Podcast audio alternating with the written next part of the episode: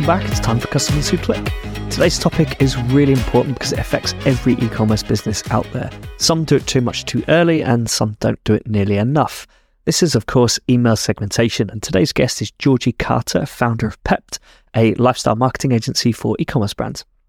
We're going to be talking about what the purpose of segmentation is and how brands can effectively segment their audience. Let's get Georgie on now. Hi, Georgie. Thanks for joining me today.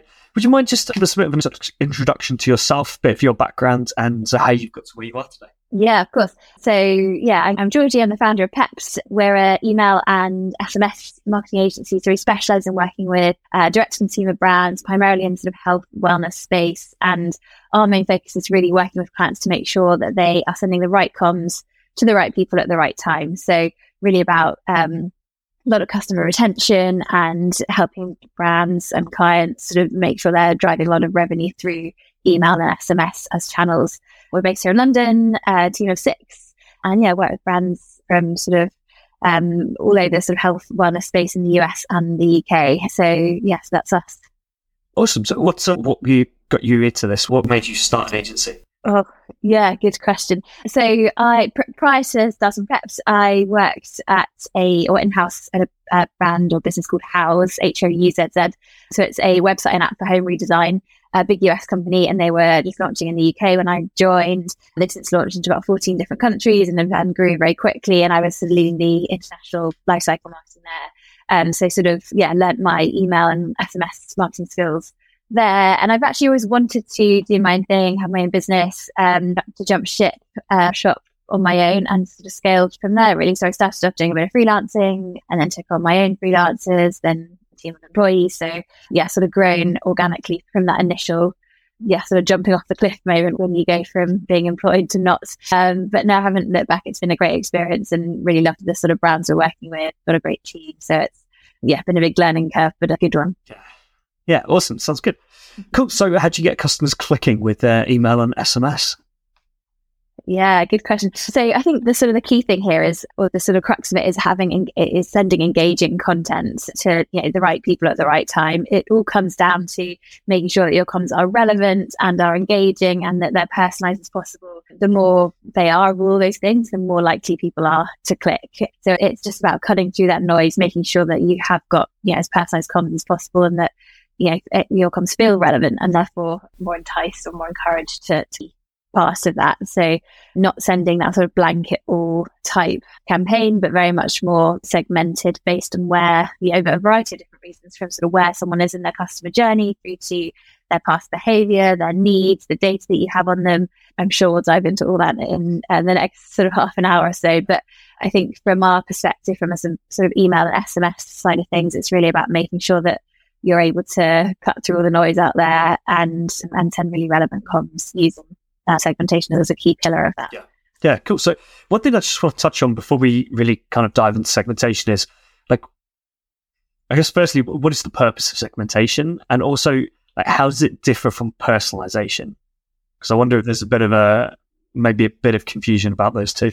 Yeah, probably is a bit of confusion, and to be fair, it is a slightly there is a quite a bit of overlap and it can be a bit of a kind of a grey area. I think the purpose of segmentation is to group people with sort of similar char- characteristics, interests, behaviors, or needs to create that really targeted messaging. Whereas personalization is more involved with sort of creating unique experiences for those individuals by using sort of data, the insights to, to tailor your messages, you know, pulling in relevant products, services, experiences that are sort of specific to their their preference and characteristics. So yeah, segmentation is really about the sort of the base case of grouping people based on their interests, behaviors, needs, for example, and personalization almost goes that sort of step further and is much more about the individual and then using that, those data and insights to tailor the individual messages. Yeah, so I suppose you're using segmentation to create a group of customers and then use personalization to then tailor each of those messages to those people, just make sure that message is actually super relevant to them. Yeah, cool. So, how can brands effectively segment their audiences? What's what would you say are top kind of top tips and a strategy for that? Yeah, the top tips. yeah, I'd say the first, there's sort of a couple of key things here. The first is to, and maybe sounds obvious, but is to collect data. You need the data on you know, demographics, preferences, behaviors in order to be able to then segment using that data. So, you know, brands will often have data that they're collecting sort of organically as people are purchasing, checking out, giving them their address, card details, you know, maybe even birth if they're asking for that sort of information. There's sort of that inherent data that you're collecting that customers are giving you. But you can always go and ask for more. So thinking about using surveys, preference centers, tracking tracking tools to sort of gather additional data about your audience. So yeah, data is, is going to be the sort of the the sticking point here. And the more you can sophisticated your segmentation sort of port of call or thing to focus on is making sure that you've got enough and the right kind of data to be able to then use effectively to create your segments. Once you've got that, uh, and it might, it's always going to be an ongoing thing. You know, you, you can start where you are today and then gather more data going forwards and over time can collect more. So I don't think if you don't have a huge amount that you need to wait, you know, there's always um, a level of segmentation that you can do based on existing data, most likely, and then you can sort of look to gather more over time. But once you've got that data, once you're con- uh, starting to collect it, next thing is really to start grouping your subscribers or your audience.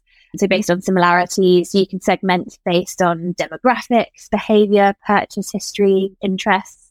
One of the things we often recommend is using RFM data, so recency, frequency, or monetary value. That's often a really good place to start. So thinking about, yeah, those sort of key pillars and how you want to segment your audience based on the data that you've got. And then the next step would be to sort of create more of that personalized content. So using that information you've gathered to then tailor your messages to each of those different groups of subscribers. So um, you can often automate a lot of this. So it might be something like, yeah, your abandoned cart, post purchase follow up, birthday emails to engage your subscribers. One of the things we've seen quite work quite recently is having a separate abandoned cart versus abandoned checkout flow. And people often get confused about the difference, but cart is where they added something to cart and then not even gone through to the checkout process. Whereas abandoned checkout, they've shown a little bit more intent. They've actually gone through the putting in their payment details, but for whatever reason have sort of got distracted. And so actually splitting the messaging there works quite well. But yeah, using automation is, yeah. What is the difference in, in terms of messaging there? Yeah, so it's a subtle difference, but what we found works well is so for abandoned cart, so they've added something to the cart, but they haven't started checkouts. There's potentially a little bit less and less intent. They haven't actually gone through to that adding that in their card details process.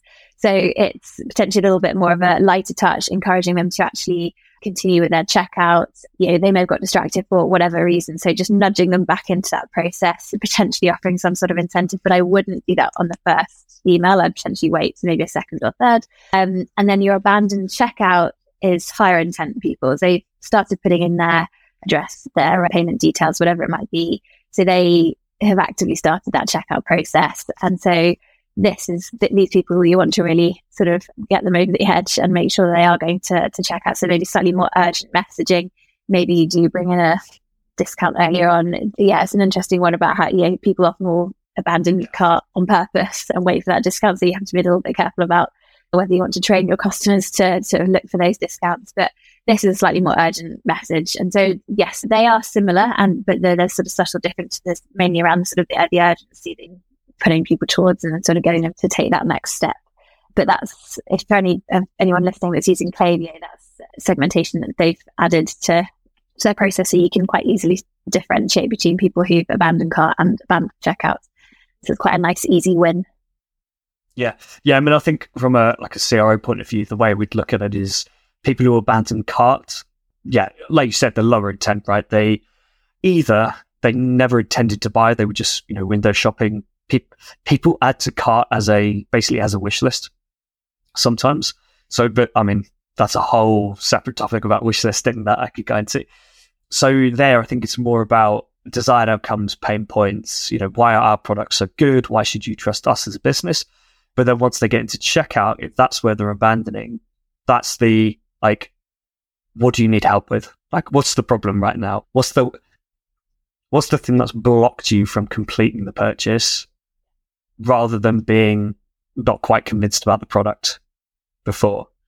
Yeah, and it's a tricky one, isn't it? It can be, it could be something super simple like, yeah, the doorbell went or a child started crying or whatever it might be. But actually, yeah, or as you quite rightly mentioned, it could be other things that, you know, they don't know about the shipping or the something else that's sort of blocking them. So, uh, yeah, it's, I guess, making sure that you're addressing those pain points and those potential challenges answering those FAQs within that within that email or that those comms. SMS can work really well here as well, actually, to you know, talk about SMS as well as a sort of touch point. Of course, that will only work for people that you've already got their phone numbers for and they're consented. So maybe second time customers, but worth thinking about and maybe integrating into your automation.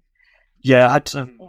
I had quite success with kind of conversational SMS for abandoned carts where we've just said, I can't remember the exact messages were, but it was something on the lines of, "Hi, it's Will from Brand. I noticed you you left this in your cart. Do you have any questions? Like, is there anything we could help you with? Did you have any questions about the purchase or the product?" And then when people responded, obviously initially we had to do it kind of on the fly and see what people responded with, but then we were able to say, we know the top five reasons people are people are abandoning their carts. And to be honest, it was probably more like a top two maybe three. And so we just had a template for it and we were able to say, you know, this is what you should do next. And generally, I think for one particular brand, the biggest reason was shipping, right? They were only buying the hero product. The hero product didn't meet the free shipping threshold. People didn't want to pay for shipping. So we said, oh, why don't you upgrade to this bundle? You'll get a couple of extra complementary items which work well with the hero product, but you'll also get free shipping and that worked really well. So not only was the brand able to, inc- you know, it was increasing AOV, it was getting that conversion, and it was without having to offer any actual incentive, like above what was available to anyone on the site anyway. Yeah, yeah, I think free shipping or delivery charges is often the thing that gets me, and I'm sure many other people. I often actually will add something to cart just to check the delivery or the shipping because sometimes it's not clear on the website, and yeah, and then sort of abandon if I realize I have to pay however much for shipping. It just feels like a bit of a yeah kick in the teeth after you've gone through that process. I, ca- I came across a brand earlier this year, which is really cool products. Yeah, some really nice like kind of hampers, and they did like Easter eggs and things. But their shipping fee was six ninety nine, just flat for everything. No, no minimum spend or anything. So it's like you know when you're spending forty you know, uh, one of these Easter eggs might have been like 40, 40, 45 pounds or something. You know, they were quite big. You know, they were the, like those stuffed ones that come with loads of chocolates on the inside.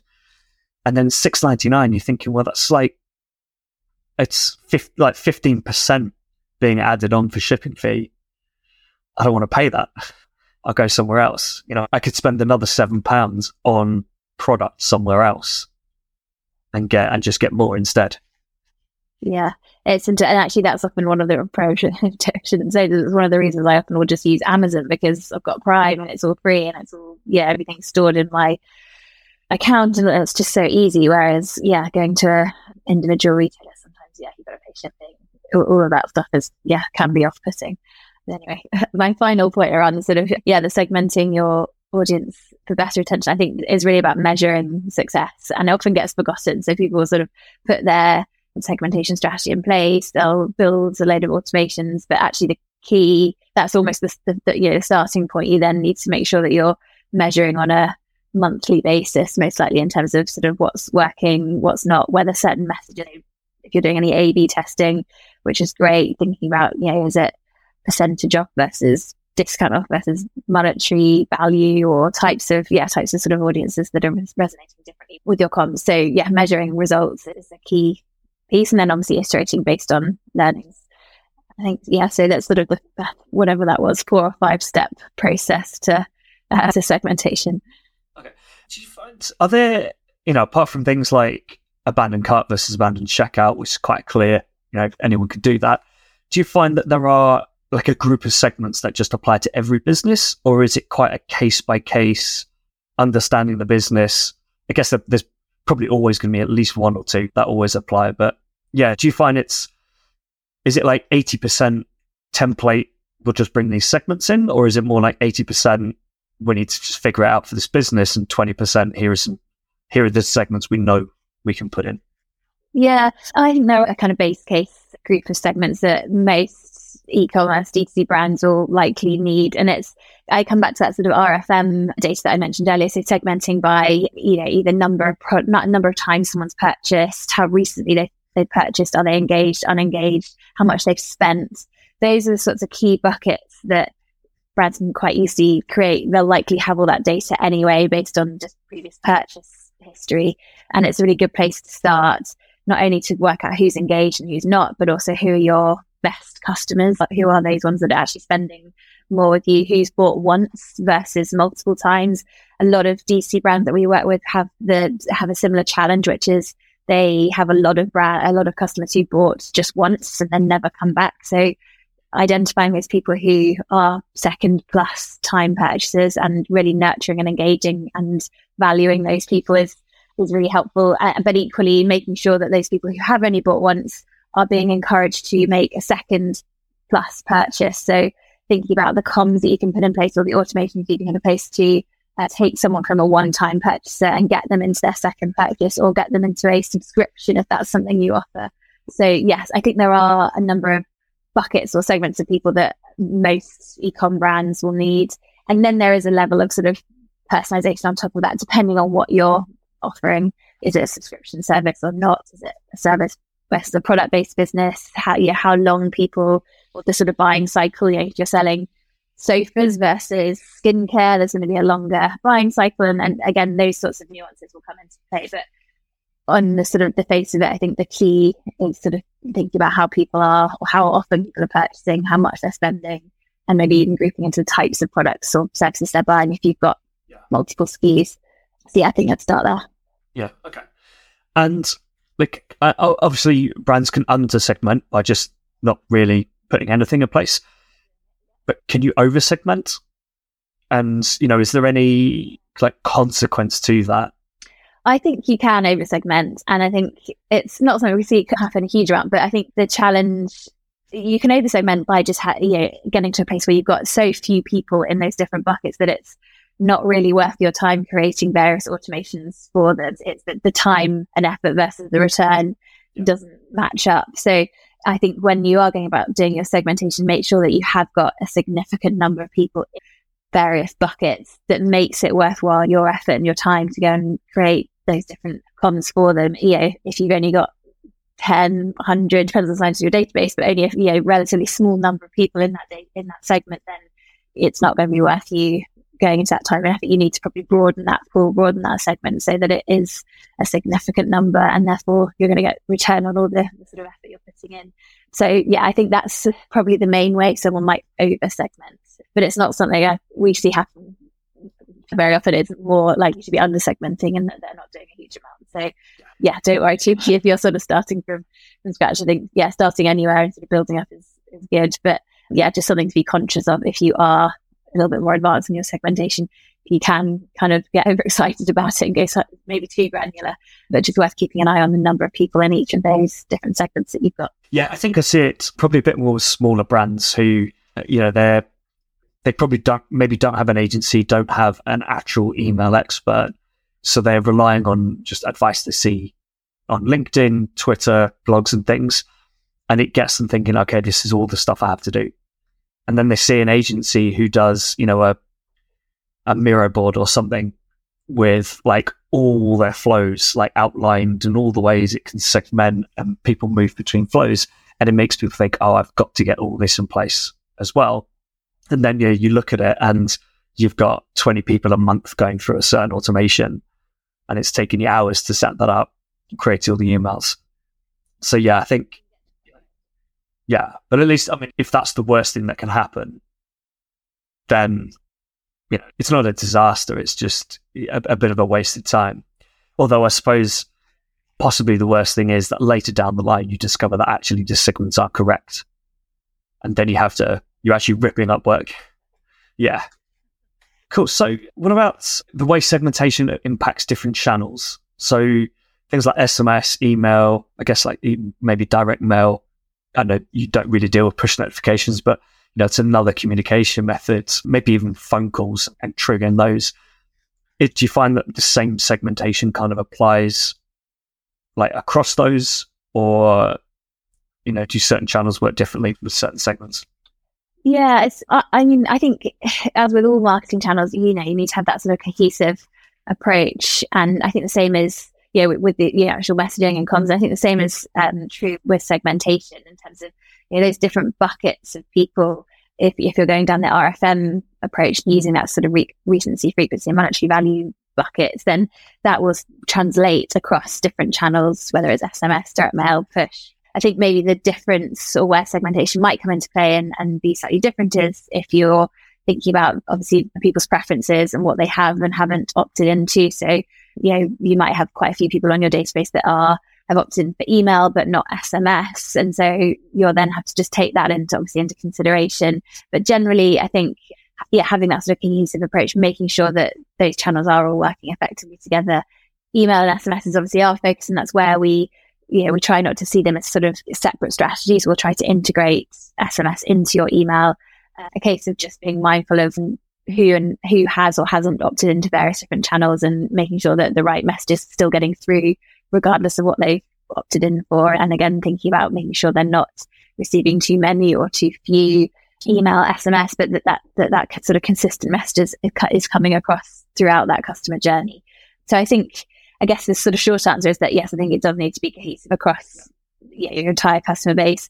There will be nuances. I think that's more to do with what the channels or their preferences based on sort of what they have or haven't opted in for. And generally, as with all marketing, it probably needs to, you know, best approach is to have that sort of consistency in terms of the comms and, and, and segmentation. Yeah, Yeah. I think so. You know, obviously, email tends to be the number one uh, channel for CRM. You know, even in the brands where I've worked in, where we have had an you know email, SMS, call, direct mail opt in, email is always the one that gets the biggest opt in rates. But for those people who do choose maybe just SMS, like, can you? Do you think you can run as an effective retention program if you've only got SMS? because obviously you it kind of impacts it, it does kind of impact the amount of communication you can do because you know if someone hits your email inbox every day it might be a bit annoying but you get over it because it's not really it's not intrusive is it but if your phone buzzes every day with that brand it's a little different yeah it is different i yeah i think most brands would probably find that more people have or that there's very few people that have opted into only sms but maybe that's changing now actually because there are a lot more. Yeah, SMS is becoming much more prevalent and is much more a trend versus even a year ago. And I think that's coming over from the US. They're much more open to kind of receiving text messages than we maybe are here. But I think consumers are sort of changing. But yes, I think your uh, an, an email in your inbox is much less intrusive and is a sort of step removed versus someone or a brand texting you. So we found that from an SMS perspective, consumers most want to receive sort of those transactional type messages. So around their order, the status of their order, it being shipped, it being delivered, etc. Maybe around sort of promos, offers, sales, but it's definitely not that sort of what it's not essentially not as easy to use it for that sort of educational engagement type comms where you might have a little bit more to say. It's a longer text message. It's more about sort of getting that me- longer message across versus a sort of quick your order's been shipped or would you like to review your subscription this month or whatever it might be. I think the SMS, the sort of the role for SMS at the moment is much more around that sort of quicker transactional convenience type message versus email, which you can use sort of for longer form, have more images, of course, maybe a, you know, multiple call to actions, different sections, and it's more about kind of engagement and the education side of things. Whereas, yeah, SMS is slightly different channel maybe that will change over time. But I think in terms of where where it's at now, I think I personally would probably find it a little bit intrusive if a brand was texting me multiple times a week. I'm sure most people would. So yes, it's an interesting one. If you have got a pool of people who are Uh, have only opted in for SMS, then I guess maybe the role of other channels, social, is more important in terms of getting that brand messaging across. But I would have thought that most brands will have very few people who've just opted in for SMS. And maybe, but maybe that is changing over time now. It's yeah, interesting. Yeah, time will tell. Yeah, I think you're right. I mean, I can't think, I can't think of the last time I got like a kind of educational SMS from a brand, or even one that said, you know, had a snippet and then said, "Go here." You know, whether it's uh, like an onboarding sequence or anything like that. it just doesn't happen. It tends to be the transactional stuff and then promotions to get you back. That's pretty much it. Whereas I, I do think certain brands, you know, where it makes sense, they could do a like seven day, almost like a seven day course. I should use the word course. This sounds, I don't know, sounds weird, but you know, I'm trying to think like Heights Nutrition maybe could do like the, as soon as you subscribe, you get seven days worth of this is why their supplement is so good for you. And, um, or it could be, you know, other exercises and things you could do to support yourself. And I think if it's just a quick, either an, either a text message or a, text with a link to a, a quick blog post, I think you get quite good engagement with that. Whereas it's quite easy just to kind of ignore your email. Um, yeah, and it's, that's true. And I think also talking about sort of supplements and something that you need to do daily, maybe even using SS for from a sort of reminder point to you in the morning, that sort of thing to kind of prompt someone to do something. If, if your product is something that someone consumes on a sort of regular, daily, weekly basis, that might be quite a nice way to sort of yeah use SMS. Yeah, because also where you where they're going to benefit by helping someone build that habit. Because my problem with it is always I'm, I mean, I'm overloaded with heights at the moment because I don't take it every day because I forget. Even though it's on my desk in front of me, the number of days, work days where I forget, weekends, week weekends, I tend to forget because I'm not at my desk. So maybe just every now and again, maybe not every day, but every now and again, just getting a message. Although I suppose you know, obviously, there's a cost involved with that. So they're sending a message a day to tens of thousands of subscribers. It gets expensive. But, and kind of brings me on to my next question actually. What about things like WhatsApp, right? Where you don't have the, I'm not sure what's involved cost wise, but you don't have the like message limits either. I don't think. Where do you see things going with WhatsApp? Because I'm kind of surprised it's not yet there. Yeah, it's definitely, it's, you're right, it's, it's not quite there. I think consumers almost see that as a, a, a step further in terms of into, into their sort of personal space. I think a lot of brand or a lot of people, I don't know if you agree with this, but probably have a, a lot of their text message sort of reel in their phone It is just text from brands. I'm not sure many people text each other these days. Obviously, WhatsApp is sort of preference for mm. friends, family, etc. And that then feels the WhatsApp feels a little bit, yeah, almost a step further in terms of into someone's personal space, if you like. So I think it's it'd be interesting to watch how the US sort of tackles that because I think they're always a step further or a step ahead of us in terms of yeah consumers being open to receiving text messages. They've done they've received those for the last how many years, and we're always we're a little bit further behind here, partly because of the sort of regs and rules around SMS here in, in Europe. But yeah, it's an interesting one. I we're not seeing any or very few brands who are dipping their toes into the world of SM of WhatsApp at the moment. And I think it's still a slight unknown. I think there's a little bit of trepidation around brands not wanting to go too far and be in people's personal space and actually annoy their consumers or their their audience. I think it's slightly a grey area. I think maybe people or brands are waiting to see how others fare in that space before maybe committing. Um, SMS is certainly we certainly see it on the rise, and more and more brands are sort of yeah, sort of shoehorning it into their existing email strategy. Yeah. I think WhatsApp will come for sure, but it's I think it might be a slower burn. I think it might take longer for consumers to be okay with it and to sort of and you know to let brands into their WhatsApp space, if you like. I think it, it feels for me anyway. I'd be interested to see what you think, but I think it, it feels a little bit more personal than SMS and maybe it's a step too far. But maybe for brands that you kind of are super engaged with and you absolutely love makes sense. But I think for yeah, and that's the challenge, isn't it? So making sure that you are that that particular brand that you know, if you're going to do it, you need to do it really well so that it is engaging and it is adding value versus just being a pain. Yeah. Yeah, it's interesting. So, I mean, a lot of the people I've spoken to in the US still use text, like messaging, right? So they still use like I, iMessage or text messages a lot more than we do, right? I can't remember the last personal text message I sent, right? It's uh, unless WhatsApp was down or something, maybe. But otherwise, everything that I do is through WhatsApp. Even when I'm trying to get hold of a contractor or someone, I will, or business contacts, I will normally just add them as a contact and message them on WhatsApp. In terms of business experiences, I've not had many great experiences with WhatsApp so far.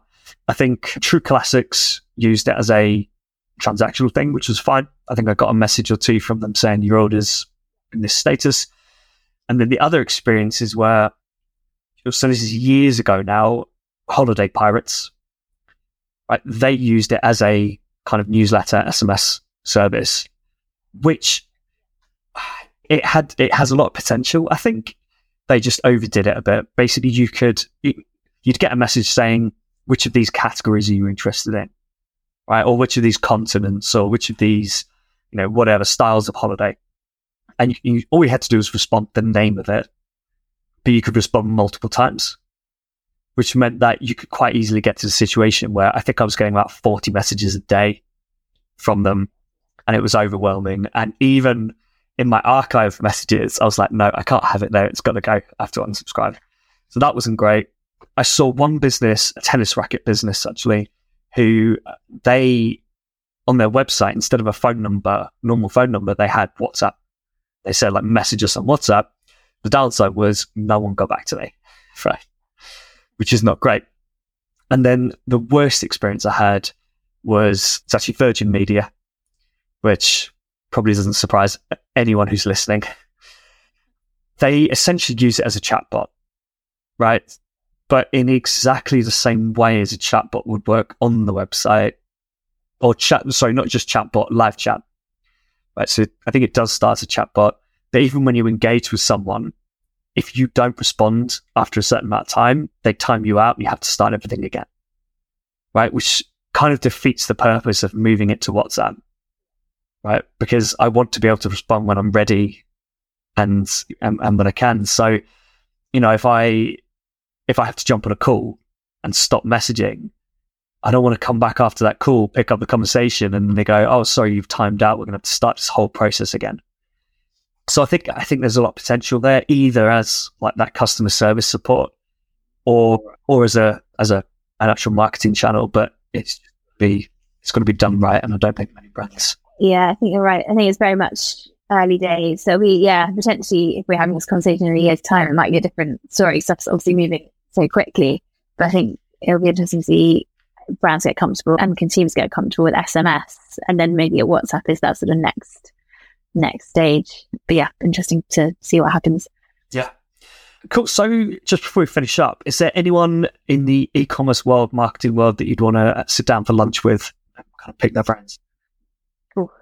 That's yeah, it's a great question. Uh, there are many people, and I was sort of thinking about this one, but actually, I think one person that particularly came to mind was the CEO of Shopify, Tobi I'm probably going to mispronounce his surname, but I think it's um. So I just yeah, obviously, Shopify revolutionized the way that e-commerce brands are able to sort of sell online. So I think I'd be really interested to grab lunch, coffee, anything just to understand more about his perspective on what's coming next in the e-commerce space, particularly around AI, you know, what he sees are the you know, upcoming trends, pitfalls, what they've got on their on their sort of pipeline. Yeah, I'd love to pick his brains around that side thing. I think they've yeah, they've come so far with Shopify. It'd be interesting to see what he sees is sort of the yeah, next yeah, big thing in the next stuff. I'm surprised no one's mentioned it before, actually.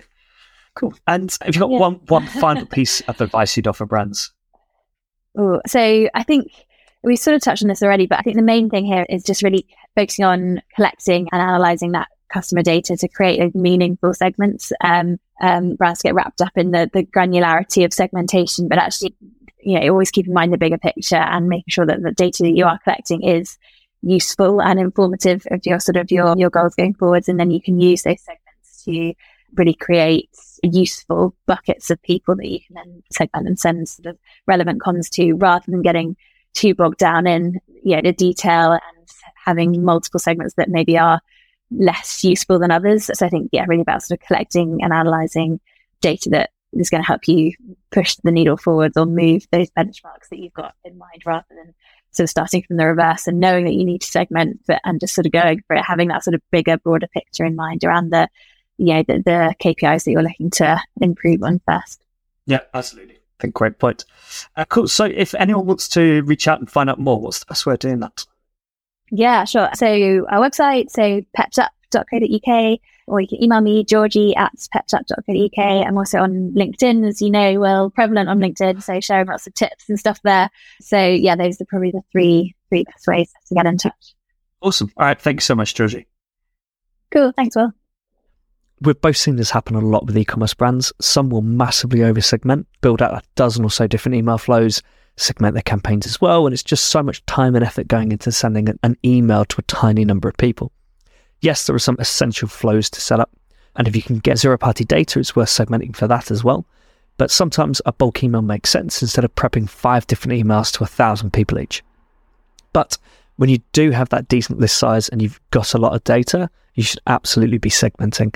You know, you're going to be driving far better retention by putting the right message in front of the right people at the right time. And you can only do that with segmentation. If you'd like to hear more from Georgie, you can reach out to her on LinkedIn. Any other podcast questions, feedback, or guest requests, please send them over to will@customerswhoclick.com or DM me on LinkedIn. Next up, I've got Butch Tenier joining me. We're going to be talking about discounting and dynamic pricing. But until then, keep those customers clicking.